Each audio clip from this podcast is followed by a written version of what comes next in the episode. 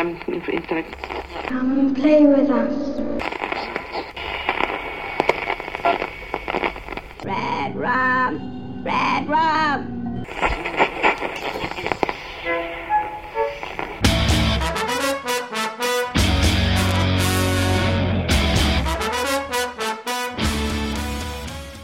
Witam serdecznie. Dziś będzie zupełnie inny odcinek, który może przerodzi się kiedyś w nową serię, o której w zasadzie myślałem od początku zabawy w podcasting. Jeśli powstanie taka seria, no to oczywiście będzie w tym więcej zabawy niż powagi, ale też ewentualny cykl będzie miał bardzo dużo wspólnego ze sporym kawałkiem historii serwisu StephenKing.pl. Dlatego właśnie z publikacją tego odcinka wstrzymywałem się na okres rocznicowy. Kilka lat temu na naszym forum pojawił się koleś o niku Mucio. Mucio już pierwszego dnia poderwał lód, inicjując temat, w którym on sam i inni użytkownicy zajęli się przekładem e, tych starych tekstów Kinga pisanych za dzieciaka. To są w większości naprawdę beznadziejne opowiastki. I pamiętam, że na początku tej zabawy był poruszony temat, czy tego jakoś nie złagodzić w przekładach. Ale ostatecznie nasi amatorscy tłumacze zdecydowali się zachować teksty w ich oryginalnej formie, czyli krótkie zdania, powtórzenia, błędy i tym podobne rzeczy. Ja przyznam, że nie ingerowałem w te teksty i nawet nie sprawdzałem, jak brzmią w oryginale, bo nasze przekłady sprawiały mi wystarczającą frajdę. Początkowo planowałem raz na jakiś czas recenzować po kilka takich opowiadań w odcinku, ale stwierdziłem, że tak naprawdę ciężko jest zapełnić audycję tylko mówiąc o tych utworach. To po pierwsze. A po drugie, to nie byłyby ciekawe podcasty. Te teksty trzeba zwyczajnie poznać, a forma audio daje mi cholernie fajne możliwości zabawy z tymi opowiadaniami. No bo teraz tylko tak trzeba do nich podchodzić, bawiąc się nimi. Nie byłem pewien, czy w ten sposób już zbyt mocno nie naruszam praw autorskich, ale z drugiej strony, no nie wydaje mi się, by ścigano mnie za przeczytanie tekstów sprzed 50 lat, które jeśli w ogóle ukazywały się gdzieś drukiem, to było to w gazetkach szkolnych albo na powielanym maszynopisie rozprowadzanym po rodzinie i znajomych przez małego Kinga. I w zasadzie dwa teksty Mucio zdobył właśnie w taki sposób. Z jednej z książek o Kingu, traktującej właśnie o niepublikowanych tekstach, dowiedział się, że można zwrócić się do biblioteki w Maine o kserokopię, tudzież skan. I właśnie tak weszliśmy w posiadanie dwóch rarytasów. Zresztą przygotowując się do tego podcastu, przekopałem się przez wątek z tłumaczeniami na starym forum i kilka lat temu to naprawdę była sprawnie działająca ekipa tłumaczy. Większość tekstów zdobyliśmy przeczesując internet, ale też były zrzutki pieniężne na kilka książek o Kingu, gdzie znalazły się pojedyncze teksty. Znajoma z Kanady wysyłała kserokopię, do tego jeszcze ta sprawa z biblioteką w Maine. No ostatecznie zebraliśmy naprawdę pokaźny zbiór starych tekstów Stephena Kinga, który po ukończeniu tłumaczenia planowaliśmy nawet w wąskim gronie wydać w formie papierowej książki. A jako, że temat ucichł, to może chociaż w taki sposób go ożywię. Doszedłem do wniosku, że taka forma podcastów, czyli czytanie opowiadań, będzie znacznie ciekawsza niż suche recenzje. Na wstępie zawsze opowiem w kilku zdaniach o tych tekstach, które będę brał na warsztat. Rzucę kilka ciekawostek, po czym zwyczajnie zabiorę Was w podróż po wyobraźni nastoletniego Kinga. Jeśli Wam się spodoba, to może ktoś skusi się na przetłumaczenie tych kilku tekstów, które nam zostały i temat na forum ożyje. Może też kiedyś uda nam się przeczytać grupowo jakieś opowiadanie na zjeździe czy konwencie. Za kilka dni zresztą będzie pierwsza okazja. A to mogłoby być no naprawdę świetną zabawą. Dzisiejsze teksty natomiast przeczytałem bez żadnego przygotowania i idąc w zasadzie na żywioł, ale bawiłem się przy tym przednio, zarówno przy czytaniu, jak i podczas montażu. Podejdźcie do tego na luzie i bawcie się nimi tak jak ja się bawiłem. A dziś będzie o pierwszej antologii wydanej przez młodego autora. W roku 1960 Stephen King i jego przyjaciel Chris Chesley postanowili wydać kolekcję 18 swoich opowiadań w zbiorku o tytule People, Places and Things Volume 1. King miał wtedy 13 lat. Zbiór miał 18 stron, a więc każde opowiadanie zajmowało jedną stronę. Znalazło się w nim 9 miniaturek Kinga i 9 Chrisa. Chłopcy oczywiście sami powielili tę książkę w wydawnictwie nazwanym Trade Publishing Company. Przypominam, że King w młodości często bawił się w pisany na maszynie self-publishing. Wydawał zarówno publicystykę w gazecie Brata pod tytułem Szmatławiec Dave'a, czy napisane przez siebie nowe wersje klasycznych historii grozy, które rozprowadzał w szkole nakładem wydawnictwa Very Important Book, również założonego przez siebie. O samym zbiorku ciężko jest w internecie znaleźć jakieś informacje. Te kilka zdań suchych faktów, które powiedziałem na początku, to po prostu przeczytany tekst ze Starego Newsa ze StephenKing.pl, ale tak do końca nie wiem, czy on jest w 100% zgodny z prawdą.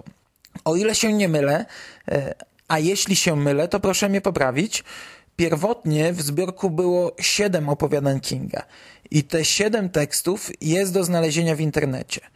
W 1985 roku King znalazł przedruk tego zbiorku z 1963 roku, czyli trzy lata po pierwszym wydaniu i z dodatkową kartką, na której znajdowały się jeszcze dwa opowiadania Kinga I'm Feeling oraz The Dimension Warp.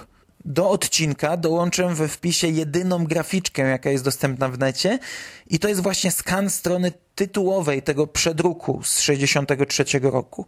E, choć jakość graficzki jest raczej umiarkowanie dobra, no ale nic lepszego nie istnieje, e, a przynajmniej nie jest dostępne dla zwykłych szaraczków. Jako ciekawostkę można wspomnieć, że były plany sfilmowania jednego z tych opowiadań. Oczywiście mówimy tu o produkcji amatorskiej Dollar Baby, do której powstania jednak nigdy nie doszło. Carman Said planował zrobić ekranizację I've Got to Get Away. Co się tyczy samego zbiorku, fajne jest to, że King już tutaj zastosował pierwsze powiązania między opowiadaniami, które potem charakteryzowały jego całą twórczość. I to w zasadzie wszystko, co mogę wam na ten temat opowiedzieć. Nie będę streszczał poszczególnych tekstów, by nie psuć wam zabawy. King bowiem inspirował się wtedy serialami i komiksami grozy, a co za tym idzie, w każdej historii czeka was końcowy twist na poziomie, na jaki było stać trzynastolatka. A zatem, chłopcy i dziewczęta, zapraszam was do wysłuchania siedmiu oryginalnych opowieści niesamowitych.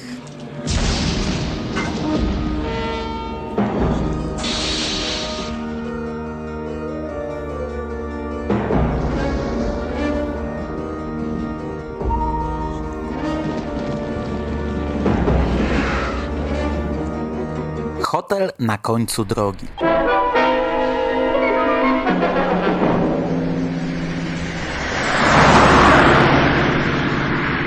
Szybciej! powiedział Tommy Rivier. Szybciej! Lecę już 85 km na godzinę, odezwał się Kelso Black. Gliny siedzą nam na ogonie, odpowiedziała Riviera. Przyspiesz do 90, po czym wychyliła się przez okno. Tuż za uciekającym samochodem pędził policyjny radiowóz z wyjącą syreną i czerwonym kogutem. Pojedziemy prosto w boczną drogę, burknął Black. Pokręcił kierownicą i skierował samochód w krętą, żwirowaną szosę. Umundurowany policjant podrapał się po głowie. Gdzie oni się podzieli? Jego partner zmarszczył brwi. Nie wiem, tak po prostu zniknęli.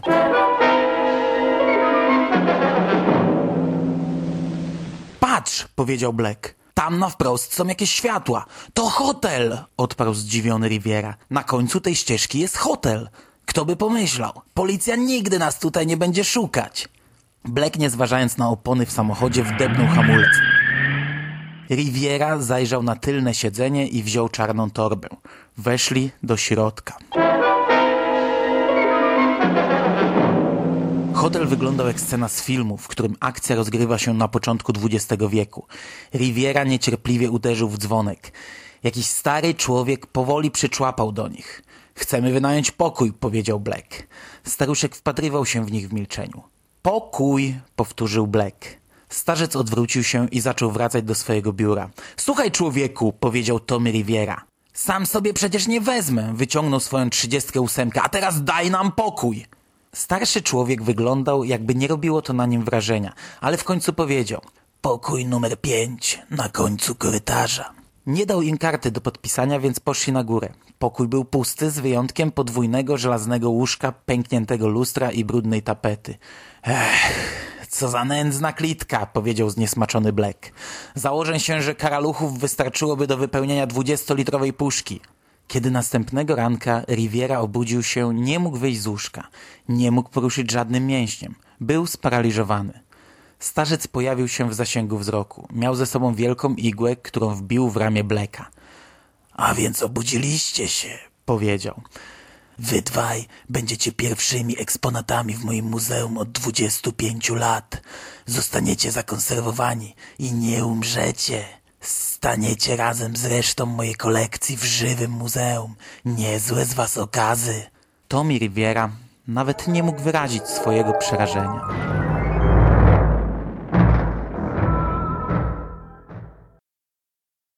Muszę uciekać.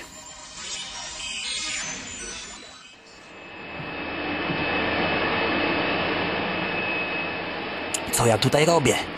Nagle zacząłem się zastanawiać. Byłem śmiertelnie przerażony. Nic nie pamiętałem. Znajdowałem się w atomowej fabryce i pracowałem przy taśmociągu. Jedyne co wiedziałem, to że nazywam się Danny Phillips. To było jak przebudzenie z długiej drzemki. Miejsce to było pod ochroną uzbrojonych ochroniarzy. Byli też inni pracownicy, wyglądający jak zombie. Zdawali się być więźniami. Ale to bez znaczenia. Musiałem się dowiedzieć, kim byłem i czym się zajmowałem. Musiałem uciekać. Ruszyłem przed siebie. Jeden z ochroniarzy krzyknął: Wracaj tu! Pobiegłem przez pomieszczenie, przewracając ochroniarza i wybiegłem przez drzwi. Usłyszałem strzały z broni. Wiedziałem, że to do mnie strzelają. Wciąż myślałem: muszę uciekać. Przy następnych drzwiach stało kilku ochroniarzy. Wyglądało na to, że byłem w pułapce, aż nie zauważyłem wysięgnika. Chwyciłem się i zjechałem 100 metrów niżej na kolejną platformę. Nie było za dobrze. Stał tam ochroniarz. Strzelił do mnie. Poczułem się słabo i zaczęło mi się kręcić w głowie. Wpadłem do wielkiego, ciemnego szybu. Jeden z ochroniarzy ściągnął czapkę i podrapał się po głowie. Nie wiem, Joe. Po prostu nie wiem. Postęp to dobra rzecz, ale te X238A Denny Phillips to są świetne roboty, no ale nawaliły. Wygląda na to, że czegoś szukają. Prawie tak jak ludzie. Hm. Ciężarówka odjechała, a z boku miała napisane Acme, naprawa robotów. Dwa tygodnie później Denny Phillips z powrotem pracował. W jego oczach widać było pustkę, ale nagle jego oczy stały się przejrzyste i naszła go przytłaczająca myśl. Muszę uciekać!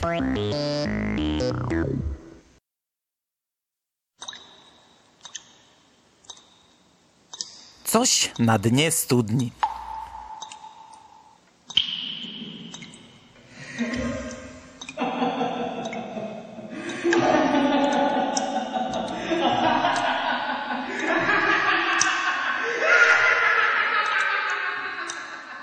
Ogletorp Krater był zły. Właściwie to nawet był draniem. Uwielbiał drażnić psy i koty, wyrywać skrzydełka muchom i oglądać wijące się robaki podczas powolnego rozrywania ich na pół.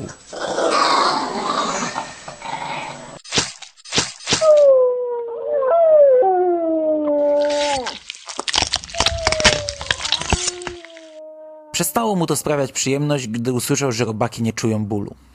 Jego matka, zresztą głupia, była ślepa na jego zachowanie i sadyzm. Pewnego dnia kucharka, bliska histerii, wybiegła przez otwarte drzwi. Ogletorp i jego mama wrócili do domu z kina. Ten wstrętny chłopak związał sznurek na schodach ech, prowadzących do piwnicy. Kiedy poszłam na dół po ziemniaki, upadłam i o mało się nie zabiłam, wykrzyczała. Nie wiesz jej, nie wiesz. Ona mnie nienawidzi, szlochał Ogletorp. Łzy napływały mu do oczu. Biedny, mały Ogletorp. Zaczynał tak łukać, jakby miał mu pęknąć jego malutkie serduszko. Mamusia wylała kucharkę, a Ogletorp, kochany, mały Ogletorp, poszedł na górę do swojego pokoju, gdzie wkuwał szpilki swojemu psu Spotiemu. Gdy mama pytała, dlaczego Spotty skomli, mówił, że wbił sobie kawałek szkła w łapkę. Mówił też, że już mu wyjął. Mamusia myślała, że jest kochanym, małym, dobrym Samarytaninem.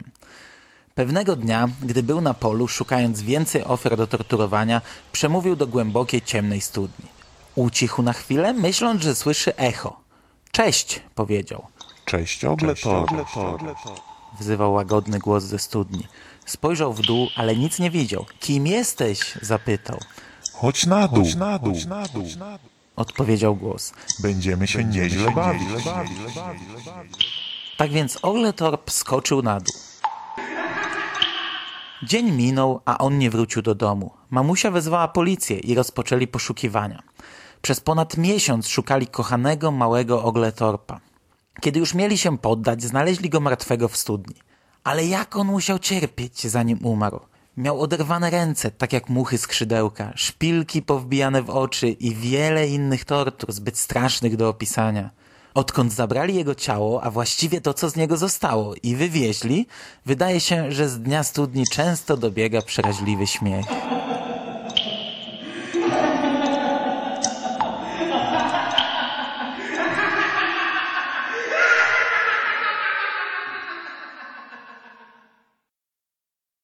Dziwak.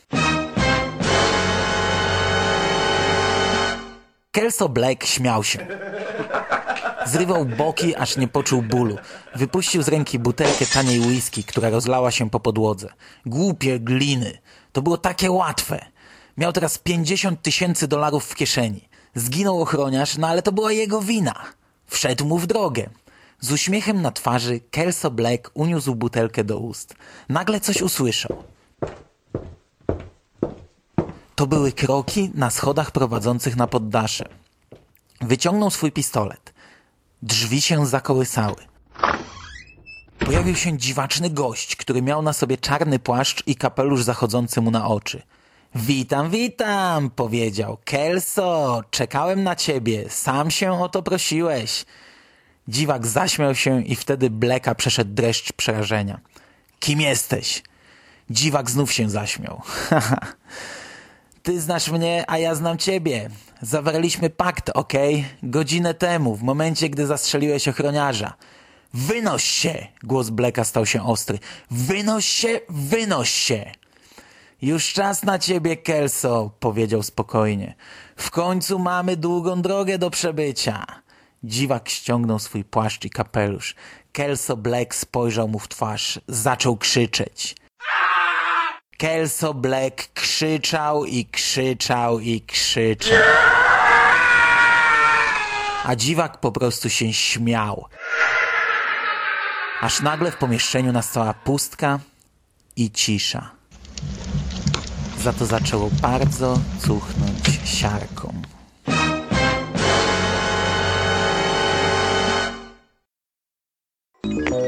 Przeklęta wyprawa.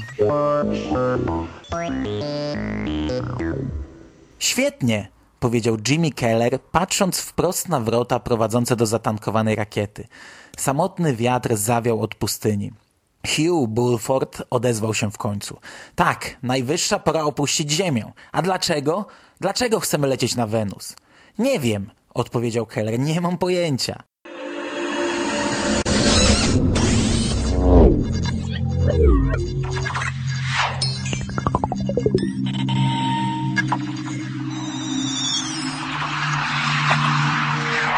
Rakieta wylądowała na planecie Wenus. Bulford sprawdził powietrze i zadeklarował zdumionym głosem. Jak to? Powietrze jest identyczne jak na Ziemi. Można normalnie oddychać. Wyszli na zewnątrz i tym razem Keller mocno się zdziwił. Tutaj jest wiosna, tak jak na Ziemi. Wszystko było kwitnące, zielone i piękne. Niemożliwe! To raj! Wybiegli dalej. Owoce były pyszne i egzotyczne, temperatura idealna. Kiedy zaszła noc, spali na zewnątrz. Zamierzam nazwać to rajskim ogrodem, powiedział Keller rozentuzjazmowany. Bulford wpatrywał się w ognisko. Nie podoba mi się to miejsce, Jimmy. Nie jest nam przyjazne. To coś jest przyczajone zło. Odbiło ci? Keller zadrwił. Prześpij się.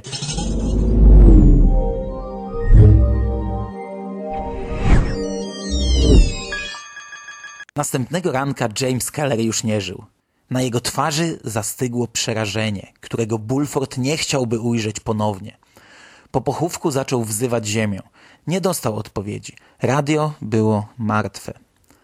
Rozebrał je i złożył. Nie było uszkodzone, ale wciąż wszystko przemawiało, że nie działa. Bulford zmartwił się jeszcze bardziej. Wybiegł na zewnątrz. Krajobraz był tak samo miły i piękny. Nadal czuł otaczające zło. Zabiliście go! Wydarł się. Ja to wiem! Nagle rozstąpiła się ziemia i zachwiał się na krawędzi. Pełen paniki wrócił na statek. Zauważył jakąś plamę na kombinezonie. Przeanalizował ją i znów ogarnęła go panika. Wenus żyje.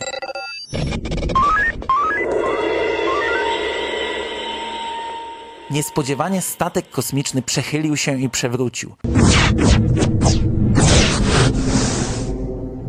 Bulford krzyknął, ale plama z kombinezonu zatkała mu usta. Po tym znów wszystko powróciło do normy, czekając na następną ofiarę.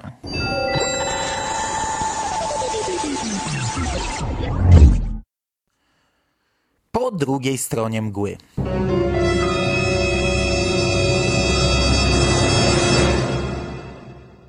Gdy Pete Jacobs wyszedł na ulicę, mgła momentalnie pochłonęła jego dom i nie był w stanie nic zobaczyć, jedynie białą, rozpościerającą się płachtę dookoła niego. Wywołało to w nim dziwne uczucie. Wyobraził sobie, że jest ostatnim człowiekiem na ziemi. Pete czuł się skołowany. W brzuchu poprzewracały mu się flaki. Poczuł się, jakby był w spadającej windzie. Ni stąd, ni zowąd uczucie to znikło.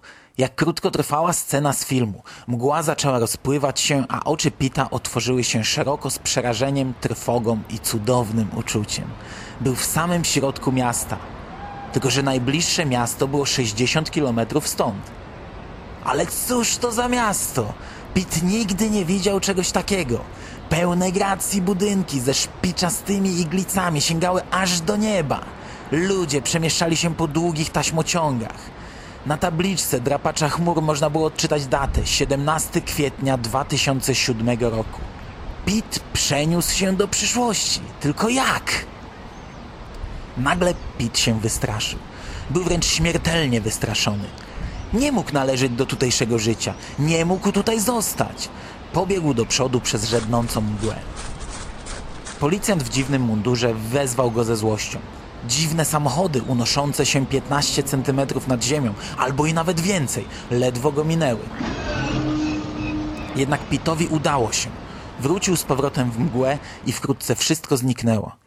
Wtedy powróciło to samo uczucie, to dziwne spadanie i znów mgła zaczęła znikać. Wygląda na to, że będzie musiał tutaj pozostać. Nagle rozległ się ogłuszający pisk. Odwrócił się i ujrzał ogromnego, prehistorycznego brontozaura, ciężko człapiącego w jego kierunku. W jego oczach widać było żądze krwi.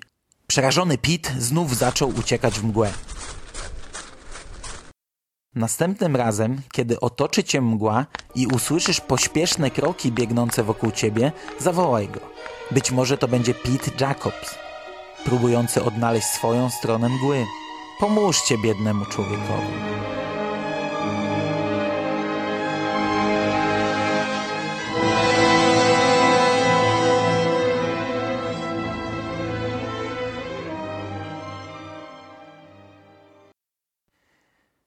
Nigdy nie obracaj się za siebie. George Jacobs zamykał już swoje biuro, gdy nagle jakaś stara kobieta swobodnie weszła do środka. W tych czasach prawie nikt nie przechodził przez te drzwi. Ludzie nienawidzili go. Przez 15 lat niejednemu opróżnił kieszenie z pieniędzy. Nikt nie był w stanie wyprowadzić go w pole. No ale wróćmy do naszej krótkiej opowieści. Staruszka, która właśnie weszła do środka, miała okropną bliznę na lewym policzku.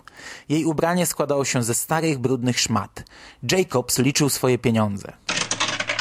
Jest. 50 973 dolary i 62 centy. Jacobs zawsze lubił precyzję.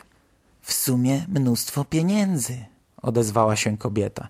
Niedobrze, nie będziesz w stanie ich wydać. Jacobs odwrócił się. Co? Kim ty jesteś? zapytał trochę zaskoczony. Jakim prawem mnie szpiegujesz?